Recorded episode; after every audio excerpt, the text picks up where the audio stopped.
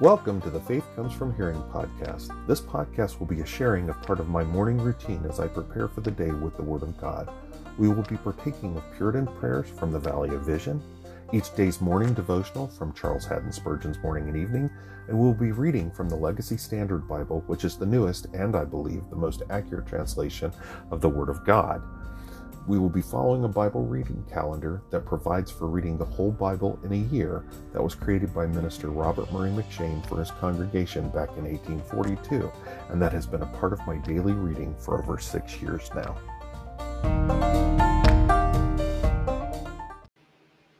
Good morning, and welcome to the Tuesday morning, October 4th, 2022 episode of the Faith Comes From Hearing podcast. I'm Wayne Floyd, your host. This is a podcast that is dedicated to the public reading of the Word of God, along with the reading of prayers and devotions. Um, and also, every once in a while, my input on things of the day. Um, and I will do my best to ensure they're coming from a biblical point of view, from a biblical worldview. Um, our prayers are from the Valley of Vision, which is a collection of Puritan prayers. The devotion is from Charles Haddon Spurgeon's Morning and Evening. We'll be doing the morning devotion. Um, also, with the prayers, we'll be doing the morning daily prayer from there, and I'll explain that as we get to it. Uh, our Bible reading is from the Legacy Standard Bible. We use that um, that translation because it is the most textually accurate. It's a relatively new one, but it's the most textually accurate translation to the original documents. Um, I will include in the show notes links to everything I'm reading. I actually read online when I'm when I'm recording here because the print's bigger, easier to read, um, and easier to read for this kind of thing. Um, but at the same time, I would encourage you to get the hard copies, and there will also be links to those hard copies to those resources um, in the show notes. And I would definitely encourage you to get them. Um, as I've said before, I do not have a hard copy of the Legacy Standard, though I do have it in some of my sermon preparation software. Um, I just don't have a hard copy yet, um, but the wife and I are working on that. Um, so we're going to go ahead and get started. Uh, I, I have a full day, and I'm sure you have a full day. Um, and I'm very, very happy to share this time with you, share this part of my morning routine, which is kind of the purpose of this. Uh, while we're dedicated to the public reading of the Word of God and prayer and devotion. The purpose of that is that more and more in this world, I, have come to realize that I need this every morning. Thus, I've developed this pattern. And it kind of came to my mind that I, I know that Christians out there are struggling to find the time or, or, or to make the time, maybe is a better way to put it, to make the time to do their public to do their reading to do you know spend some time in prayer to to do devotions. Um, and and i thought this would be a way for you and i to do it together. I, I hope it's useful for you. I i know that when i do it when i make this a regular part of my morning routine seven days a week it doesn't make life easy but it helps me to main, maintain a more godly focus in my walk every day. It, it helps me to be to behave in a more Christian manner.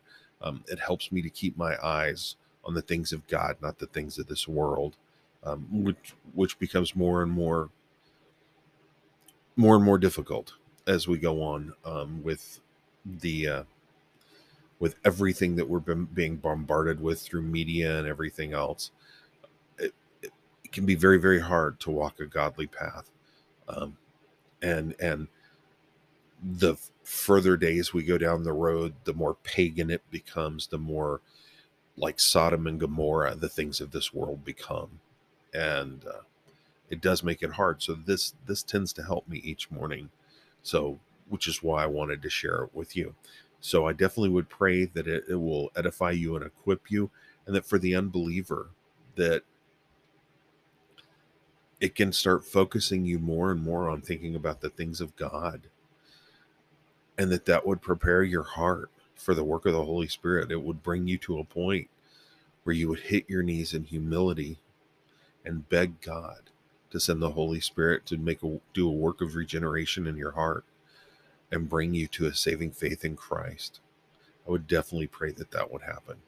Well, like I said, I know I've got a busy day and I'm sure you do.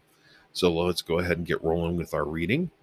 Uh, as is our regular practice each morning, we start with three to four prayers out of the Valley of Vision. And the first two are we do every day. They are resting on God and grace and trials, and they've tended to very much help remind me that God is sovereign.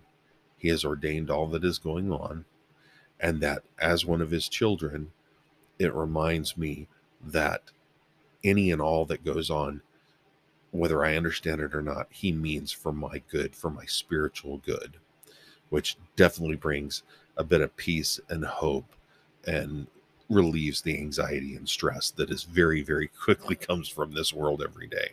So let's get going. We're going to start with resting on God. Excuse me. O God, most high, most glorious, the thought of thine infinite serenity cheers me, for I am toiling and moiling, troubled and distressed. But thou art forever at perfect peace. Thy designs cause thee no fear or care of unfulfillment. They stand fast as the eternal hills. Thy power knows no bond, thy goodness no stint. Thou bringest order out of confusion, and my defeats are thy victories. The Lord God omnipotent reigneth.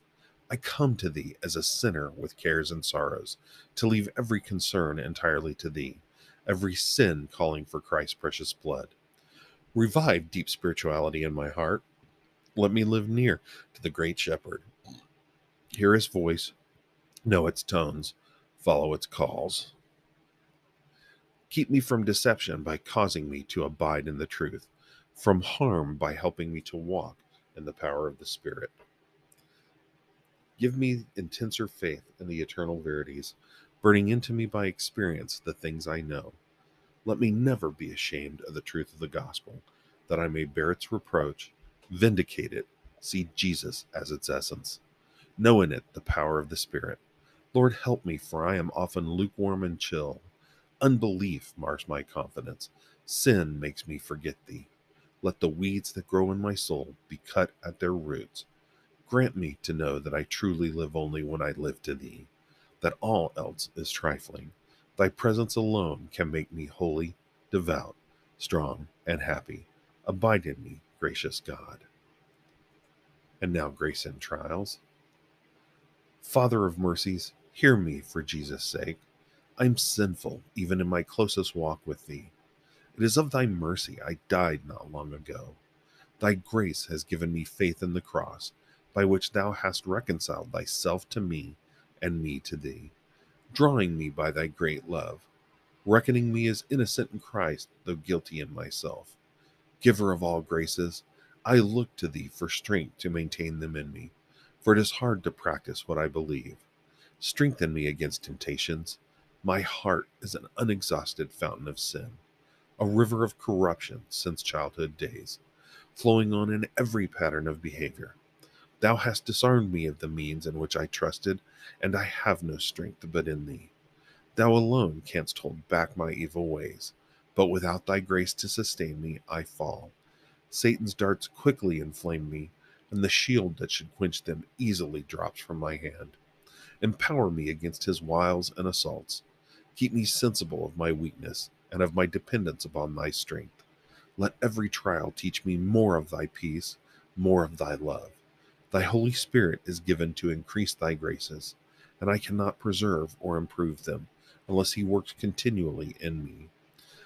May he confirm my trust in thy promised help, and let me walk humbly in dependence upon thee. For Jesus' sake. Amen. And now the third day morning prayer. and as I indicated, I would definitely encourage you to also read the evening prayer for the third day, obviously this evening. So the third day morning prayer God, creator and controller. Most high God, the universe with all its myriad creatures is thine, made by thy word, upheld by thy power, governed by thy will. But thou art also the Father of mercies, the God of all grace, the bestower of all comfort, the protector of the saved. Thou hast been mindful of us, hast visited us, preserved us, given us a goodly heritage, the Holy Scriptures, the joyful gospel, the Savior of souls. we come to thee in Jesus' name, make mention of his righteousness only. plead his obedience and sufferings, who magnified the law both in its precepts and penalty, and made it honorable. May we be justified by his blood, saved by his life, joined to his spirit. Let us take up his cross and follow him. May the agency of thy grace prepare us for thy dispensations. Make us willing that thou shouldst choose our inheritance and determine what we shall retain or lose, suffer or enjoy. If blessed with prosperity, may we be free from its snares and use, not abuse, its advantages. May we patiently and cheerfully submit to those afflictions which are necessary. When we are tempted to wander, hedge up our way. Excite in us abhorrence of sin. Wean us from the present evil world. Assure us that we shall at last enter Emmanuel's land, where none is ever sick, and the sun will always shine. Amen. All right, excuse me. Um, I'm going to take a drink of tea here.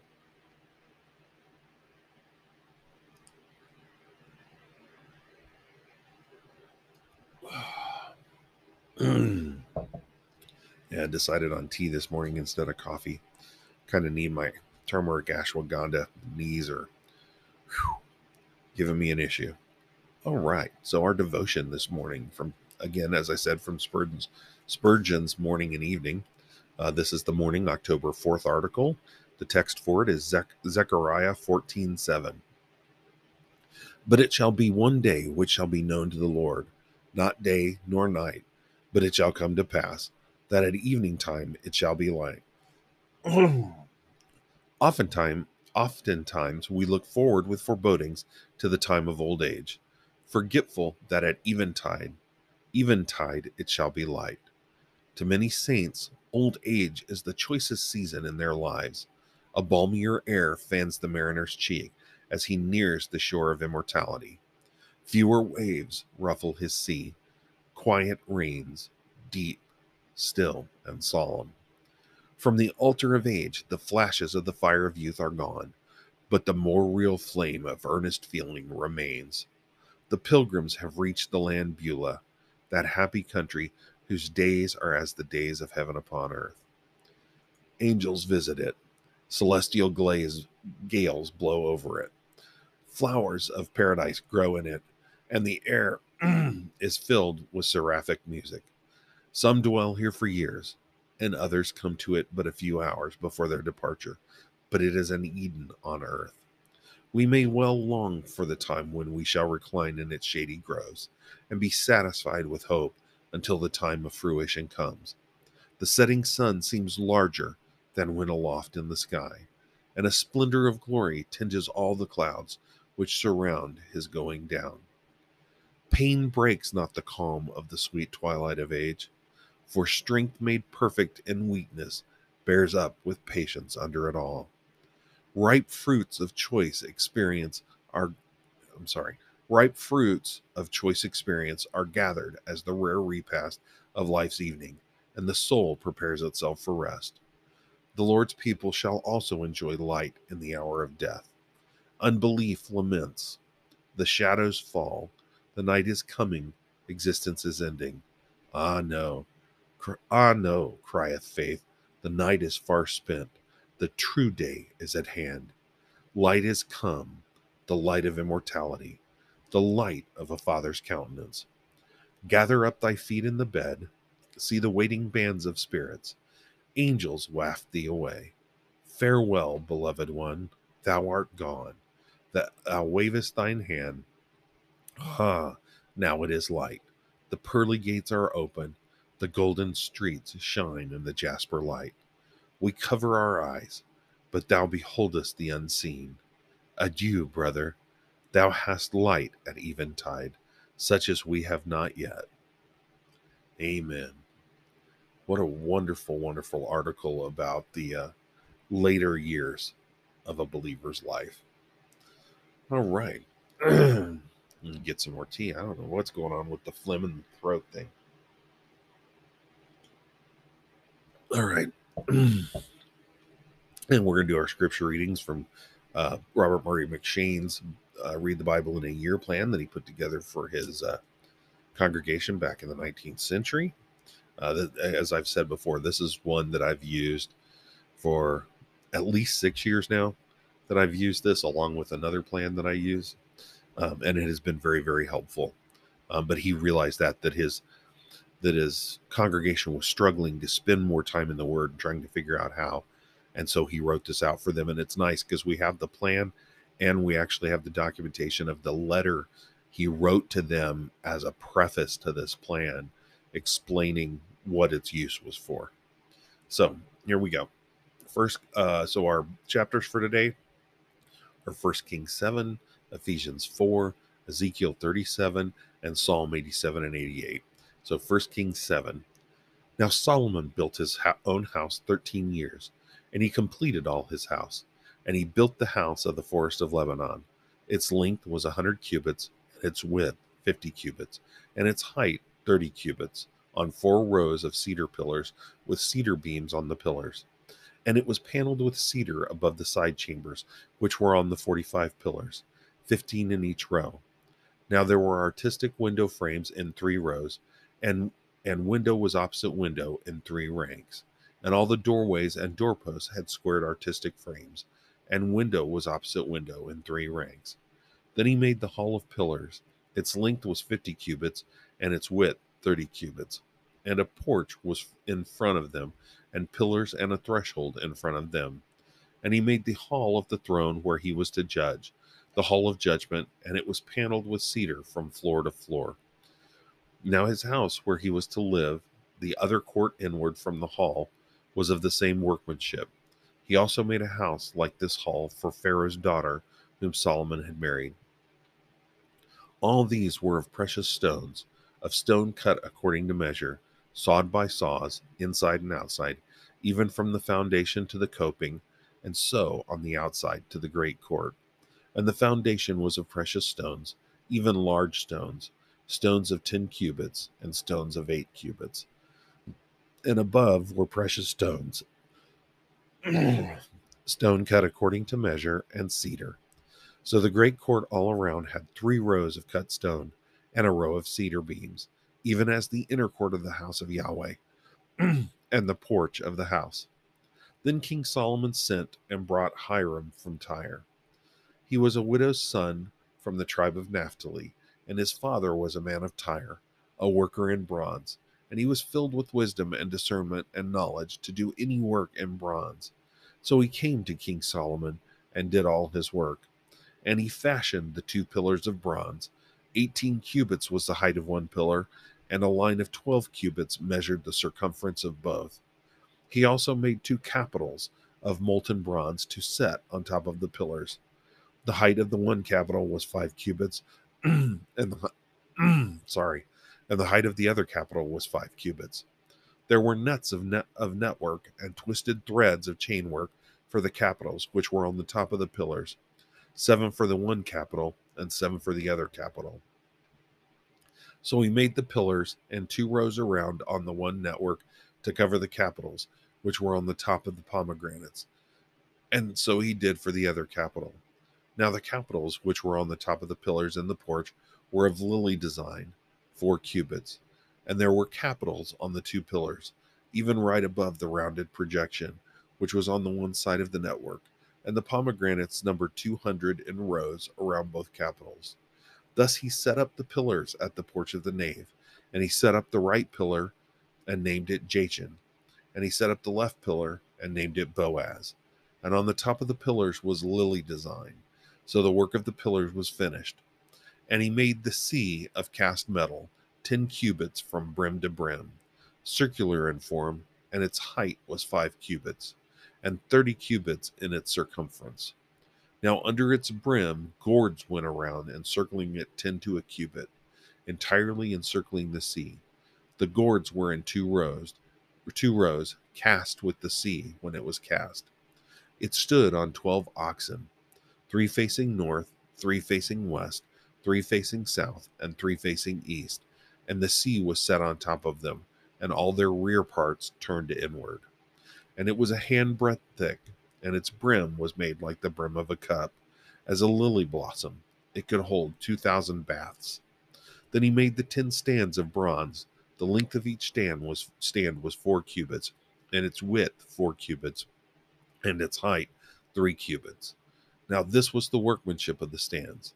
They had borders, even borders between the frames, and on the borders which were between the frames were lions, oxen, and cherubim. And on the frames there was a pedestal above, and beneath the lions and oxen were wreaths of hanging work. Now each stand had four bronze wheels with bronze axles, and its four feet had supports. Beneath the laver were cast supports with wreaths at each side, and its opening inside the capital at the top was a cubit, and its opening was round like the workmanship of a pedestal, a cubit and a half. And also on its opening there were engravings, and their borders were squared, not round. And the four wheels were underneath the borders, and the axles of the wheels were on the stand and the height of a wheel was a cubit and a half. Now the workmanship of the wheels was like the workmanship of a chariot wheel. Their axles, their rims, their spokes, and their hubs were all cast. Now there were four supports at the four corners of each stand. Its, its supports were part of the stand itself, and on the top of the stand there was a circular form half a cubit high, and on the top of the stand its stays and its borders were part of it. And he engraved on the plates of its stays and on its borders, cherubim, lions, and palm trees, according to the clear space on each, with wreath all around. He made the ten stands like this. All of them had one casting, one measure, and one form. He also made ten lavers of bronze. One laver held forty baths. Each laver was four cubits, and on each of the ten stands was one laver. Then he set the stands, five on the right side of the house, and five on the left side of the house, and he set the sea of cast metal on the right side of the house, eastward toward the south. And Hiram made the lavers, and the shovels, and the bowls. So Hiram completed doing all the work that he did for King Solomon in the house of Yahweh.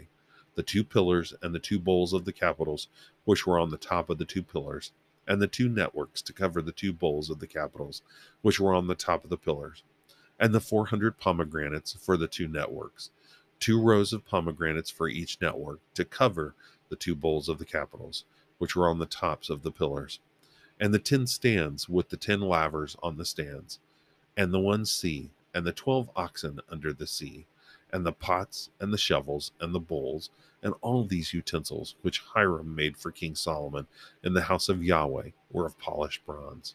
On the plain of the Jordan the king cast them, in the clay ground between Succoth and Zarethan and Solomon left all the utensils unweighed, because they were too many. The weight of the bronze could not be found out. Solomon also made all the furniture which was in the house of Yahweh, the golden altar and the golden table on which was the bread of the presence, and the lampstands, five on the right side and five on the left, in front of the inner sanctuary, of pure gold, and the flowers and the lamps and the tongs of gold and the cups and the snuffers and the bowls and the spoons and the fire pans of pure gold, and the hinges both for the doors of the inner house, the holy of holies, and for the doors of the house, that is, of the nave of gold. Thus all the work that King Solomon did in the house of Yahweh was finished. And Solomon brought in the things set apart as holy by his father David, the silver and the gold and the utensils, and he put them in the treasuries of the house of Yahweh. All right. Hang on a minute. I'm going to take some tea here.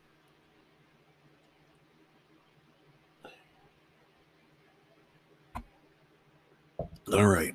Ephesians 4. Um, this is the second half of Ephesians. This is where uh, the Apostle Paul starts speaking of the practice that the Christian church and the Christian individual should enact if they are if they are truly called. Therefore, I, the prisoner in the Lord, exhort you to walk worthy of the calling with which you have been called, with all humility and gentleness, with patience, bearing with one another in love, being diligent to keep the unity of the Spirit in the bond of peace. There is one body and one Spirit, just as also you were called in one hope of your calling, one Lord, one faith, one baptism, one God and Father of all, who is over all and through all and in all but to each one of us grace was given according to the measure of Christ's gift. Therefore it says, When he ascended on high, he led captive a host of captives, and he gave gifts to men. Now, this expression, he ascended, what does it mean except that he also descended into the lowest parts of the earth? He who descended is himself also.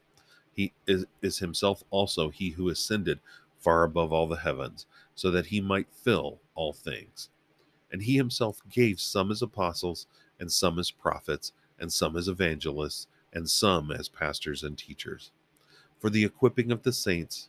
I'm sorry, and some as pastors and teachers for the equipping of the saints for the work of service to the building up of the body of Christ until we all attain to the unity of the faith and of the full knowledge of the Son of God, to a mature man, to the measure of the stature which belongs to the fullness of Christ, so that we are no longer to be children, tossed here and there by waves, and carried about by every wind of doctrine, by the trickery of men, by craftiness and deceitful scheming.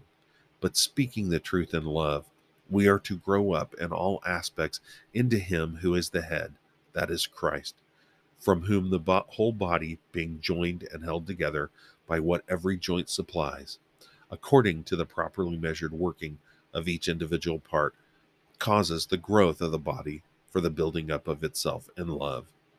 Therefore, this I say and testify in the Lord that you walk no longer just as the Gentiles also walk in the futility of their mind, being darkened in their mind alienated from the life of God because of the ignorance that is in them, because of the hardness of their heart. And they, having become callous, have given themselves, themselves over to sensuality for the practice of every kind of impurity with greediness. But you did not learn Christ in this way. If indeed you heard him and were taught in him, just as truth is in Jesus, to lay aside in reference to your former conduct, the old man, which is being corrupted in accordance with the lusts of deceit, and to be renewed in the spirit of your mind, and to put on the new man, which is which in the likeness of God has been created in righteousness and holiness of the truth. Therefore, laying aside falsehood, speak truth, each one of you, with his neighbor, for we are members of one another. Be angry, and yet do not sin. Do not let the sun go down on your anger, and do not give the devil an opportunity. He who steals must steal no longer, but rather he must labor, labor, performing with his own hands what is good, so that he will have something to share with one who has need. Let no unwholesome word proceed from your mouth, but only such a word as is good for building up what is needed, so that it will give grace to those who hear. And do not grieve the Holy Spirit of God, by whom you were sealed for the day of redemption. Let all bitterness and anger and wrath and shouting and slander be put away from you, along with all malice. Instead, be kind to one another, tender hearted, graciously forgiving each other, just as God in Christ also has graciously forgiven you. All right, now Ezekiel 37. The hand of Yahweh was upon me, and he brought me out by the Spirit of Yahweh, and caused me to rest in the middle of the valley, and it was full of bones. He caused me to pass among all them, among them all around, and behold, there were very many on the surface of the valley, and behold, they were very dry. He said to me, Son of man, can these bones live? And I answered, O Lord, Lord Yahweh, you know. Then he said to me, prophesy over the bones, and say to them, O dry bones, hear the word of Yahweh. Thus says Lord Yahweh to these bones Behold, I will cause breath to enter you, that you may come to life. I will put sinews on you, make flesh come up upon you, cover you with skin, and put breath in you, that you may come alive, and you will know that I am Yahweh. So I prophesied as I was commanded, and as I prophesied, there was a noise, and behold, a rumbling and the bones came together, bone to its bone. And I looked, and behold, sinews were on them, and flesh came up upon them, and skin covered them, but there was no breath in them. Then he said to me, Prophesy to the breath, prophesy, Son of Man, and say to the breath, Thus says Lord Yahweh, Come from the four winds, O breath, and breathe on these who were killed, that they may come to life. So I prophesied as he commanded me, and the breath came into them, and they came to life and stood on their feet, an exceedingly great military force. Then he said to me, Son of man, these bones are the whole house of Israel. Behold, they say, Our bones are dried up, and our hope has perished. We are completely cut off. Therefore prophesy and say to them, Thus says Lord Yahweh Behold, I will open your graves and cause you to come up out of your graves. My people, come up out of your graves, my people, and I will bring you into the land of Israel. Then you will know that I am Yahweh, when I have opened your graves and caused you to come up out of your graves, my people. And I will put my spirit within you, and you will come to life, and I will place you on your own land. Then you will know that I, Yahweh, have spoken and done it, declares Yahweh. The word of Yahweh came again to me, saying, Now as for you, Son of Man, take for yourself one stick and write on it, for Judah and for the sons of Israel, his companions. Then take another stick and write it on it, for Joseph, the stick of Ephraim, and all the house of Israel, his companions. Then draw them together for yourselves, one to another, into one stick, that they may become one in your hand and when the sons of Israel, uh, sons of your people speak to you, saying, Will you not declare to us what you mean by these? Say to them, Thus says Lord Yahweh, Behold, I will take the stick of Joseph, which is in the hand of Ephraim, and the tribes of Israel, his companions, and I will put them with it, with the stick of Judah, and make them one stick, and they will be one in my hand. And the sticks on which you write will be in your hand before their eyes, and speak to them Thus says Lord Yahweh Behold, I will take the sons of Israel from among the nations where they have gone, and I will gather them from every side and bring them into their own land. And I will make them one nation in the land, on the mountains of Israel, and one king will be king for all of them. And they will no longer be two nations, and no longer be divided into two kingdoms. They also will no longer defile themselves with their idols, or with their detestable things, or with any of their transgressions. But I will save them from all their places of habitation in which they have sinned, and I will cleanse them, and they will be my people, and I will be their God. And my servant David will be king over them, and they will all have one shepherd, and they will walk in my judgments, and keep my statutes, and do them. They will inhabit the land that I gave to Jacob, my servant which your fathers inhabited, and they will inhabit it, they and their sons and their sons' sons, forever. And David, my servant, will be their prince forever. And I will cut a covenant of peace with them. It will be an everlasting covenant with them, and I will give them the land and multiply them, and will set my sanctuary in their midst forever. My dwelling place also will be with them, and I will be their God, and they will be my people and the nations will know that I am Yahweh, who sanctifies Israel, when my sanctuary is in their midst forever. All right, Psalm 87. His foundation is in the holy mountains. Yahweh loves the gates of Zion more than all the dwelling places of, jo- of Jacob. Glorious things are spoken of you, O city of God. I shall mention Rahab and Babylon among those who know me Behold, Philistia and Tyre with Ethiopia. This one was born there. But of Zion it shall be said, This one and that one were born in her, and the Most High Himself will establish her. Yahweh will count when He registers the peoples. This one was born there. And the singers, just like the dancers, will all say, All my springs are in you. And now, Psalm 88. O Yahweh, the God of my salvation, I have cried out by day and throughout the night before you. Let my prayer come before you. Incline your ear to my cry of lamentation, for my soul has been saturated with calamities, and my life has reached Sheol. I am counted among those who go down to the pit.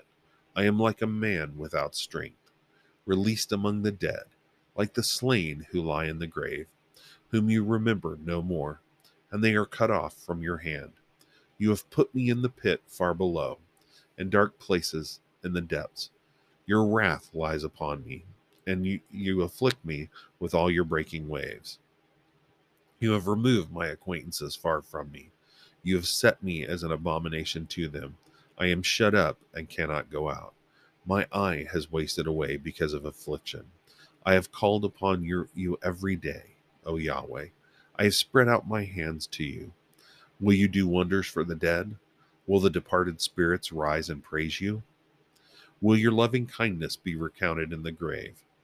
Your faithfulness in Abaddon? Will your wonders be known in the darkness, and your righteousness in the land of forgetfulness? But as for me, O Yahweh, I have cried out to you for help, and in the morning my prayer comes before you. O Yahweh, why do you reject my soul? Why do you hide your face from me? I have been afflicted and about to breathe my last from my youth on. I bear your terrors, I am overcome. Your burning anger has passed over me. Your horrors have destroyed me. They have surrounded me like water all day long. They have encompassed me altogether. You have removed lover and friend far from me. My acquaintances are in darkness. Amen. All right, and that is our reading for the day. Again, I hope that uh, this time we spend together is beneficial for you, um, whether you're a believer or an unbeliever. That that uh, it helps you in your walk. Um, for the believer, obviously, it helps us. We I would pray that it would help us to maintain a more Christian walk, to to more and more each day. Um, that our Christ would would or our, our walk would resemble the walk of Christ. Um, it would be the Christian walk that we saw there in Ephesians 4. This is Paul starting to talk about the Christian walk, and he actually breaks it down into different walks. Um, you'll end up seeing the walk of spirit, um, the walk of peace, the walk of, and I, I, don't remember them all. I preached on them years ago, um, so it's been a little while. Um, but you see him starting to put forward that, um, talking about putting on the new man, getting off, taking off the old and putting on the new man. Um, that that is what I hope this does for you. And for the unbeliever, truly I know how hard it is to get your head out of the things of the world and believe me, I am I am a horrific example of that that, that I'm constantly struggling because there are so many things in the world um, I'm a tech nerd.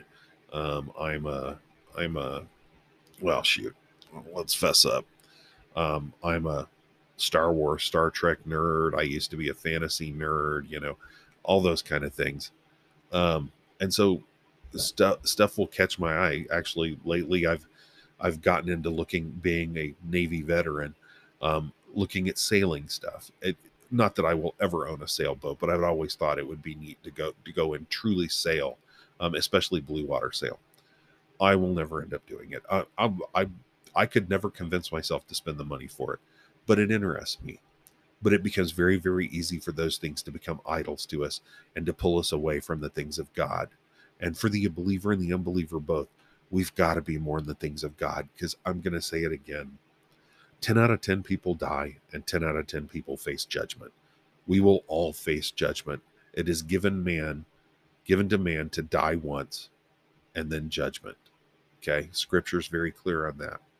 And we will all face judgment. And the only difference between the believer and the unbeliever is that the believer has Christ as his advocate. The believer, because they truly believe, Christ has already paid the price for their sins. It's not that God ignores the sin, it's not that God writes off the sin, it's that it's been paid for by the sacrifice of Christ. He took every bit of wrath you and I deserve if we if we're believers. He took that wrath and draped us in his sinless white robes so that we could stand before God in a position of being holy and blameless, even though we're not.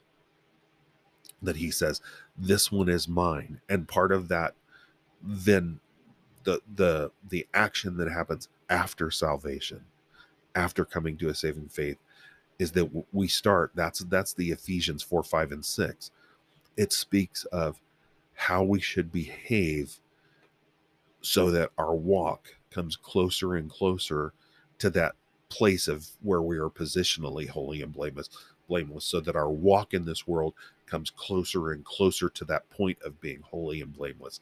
Yeah we're human. We're never going to perfectly hit that until glory until we pass and join christ at the right hand of god. But without saving faith in Christ, without Christ and Christ only, we face judgment alone. And there is no amount of quote good works we can do in this world that will earn us a pass. We either face an eternity with Christ through a saving faith in Christ, or we face an eternity in hell facing the wrath of God.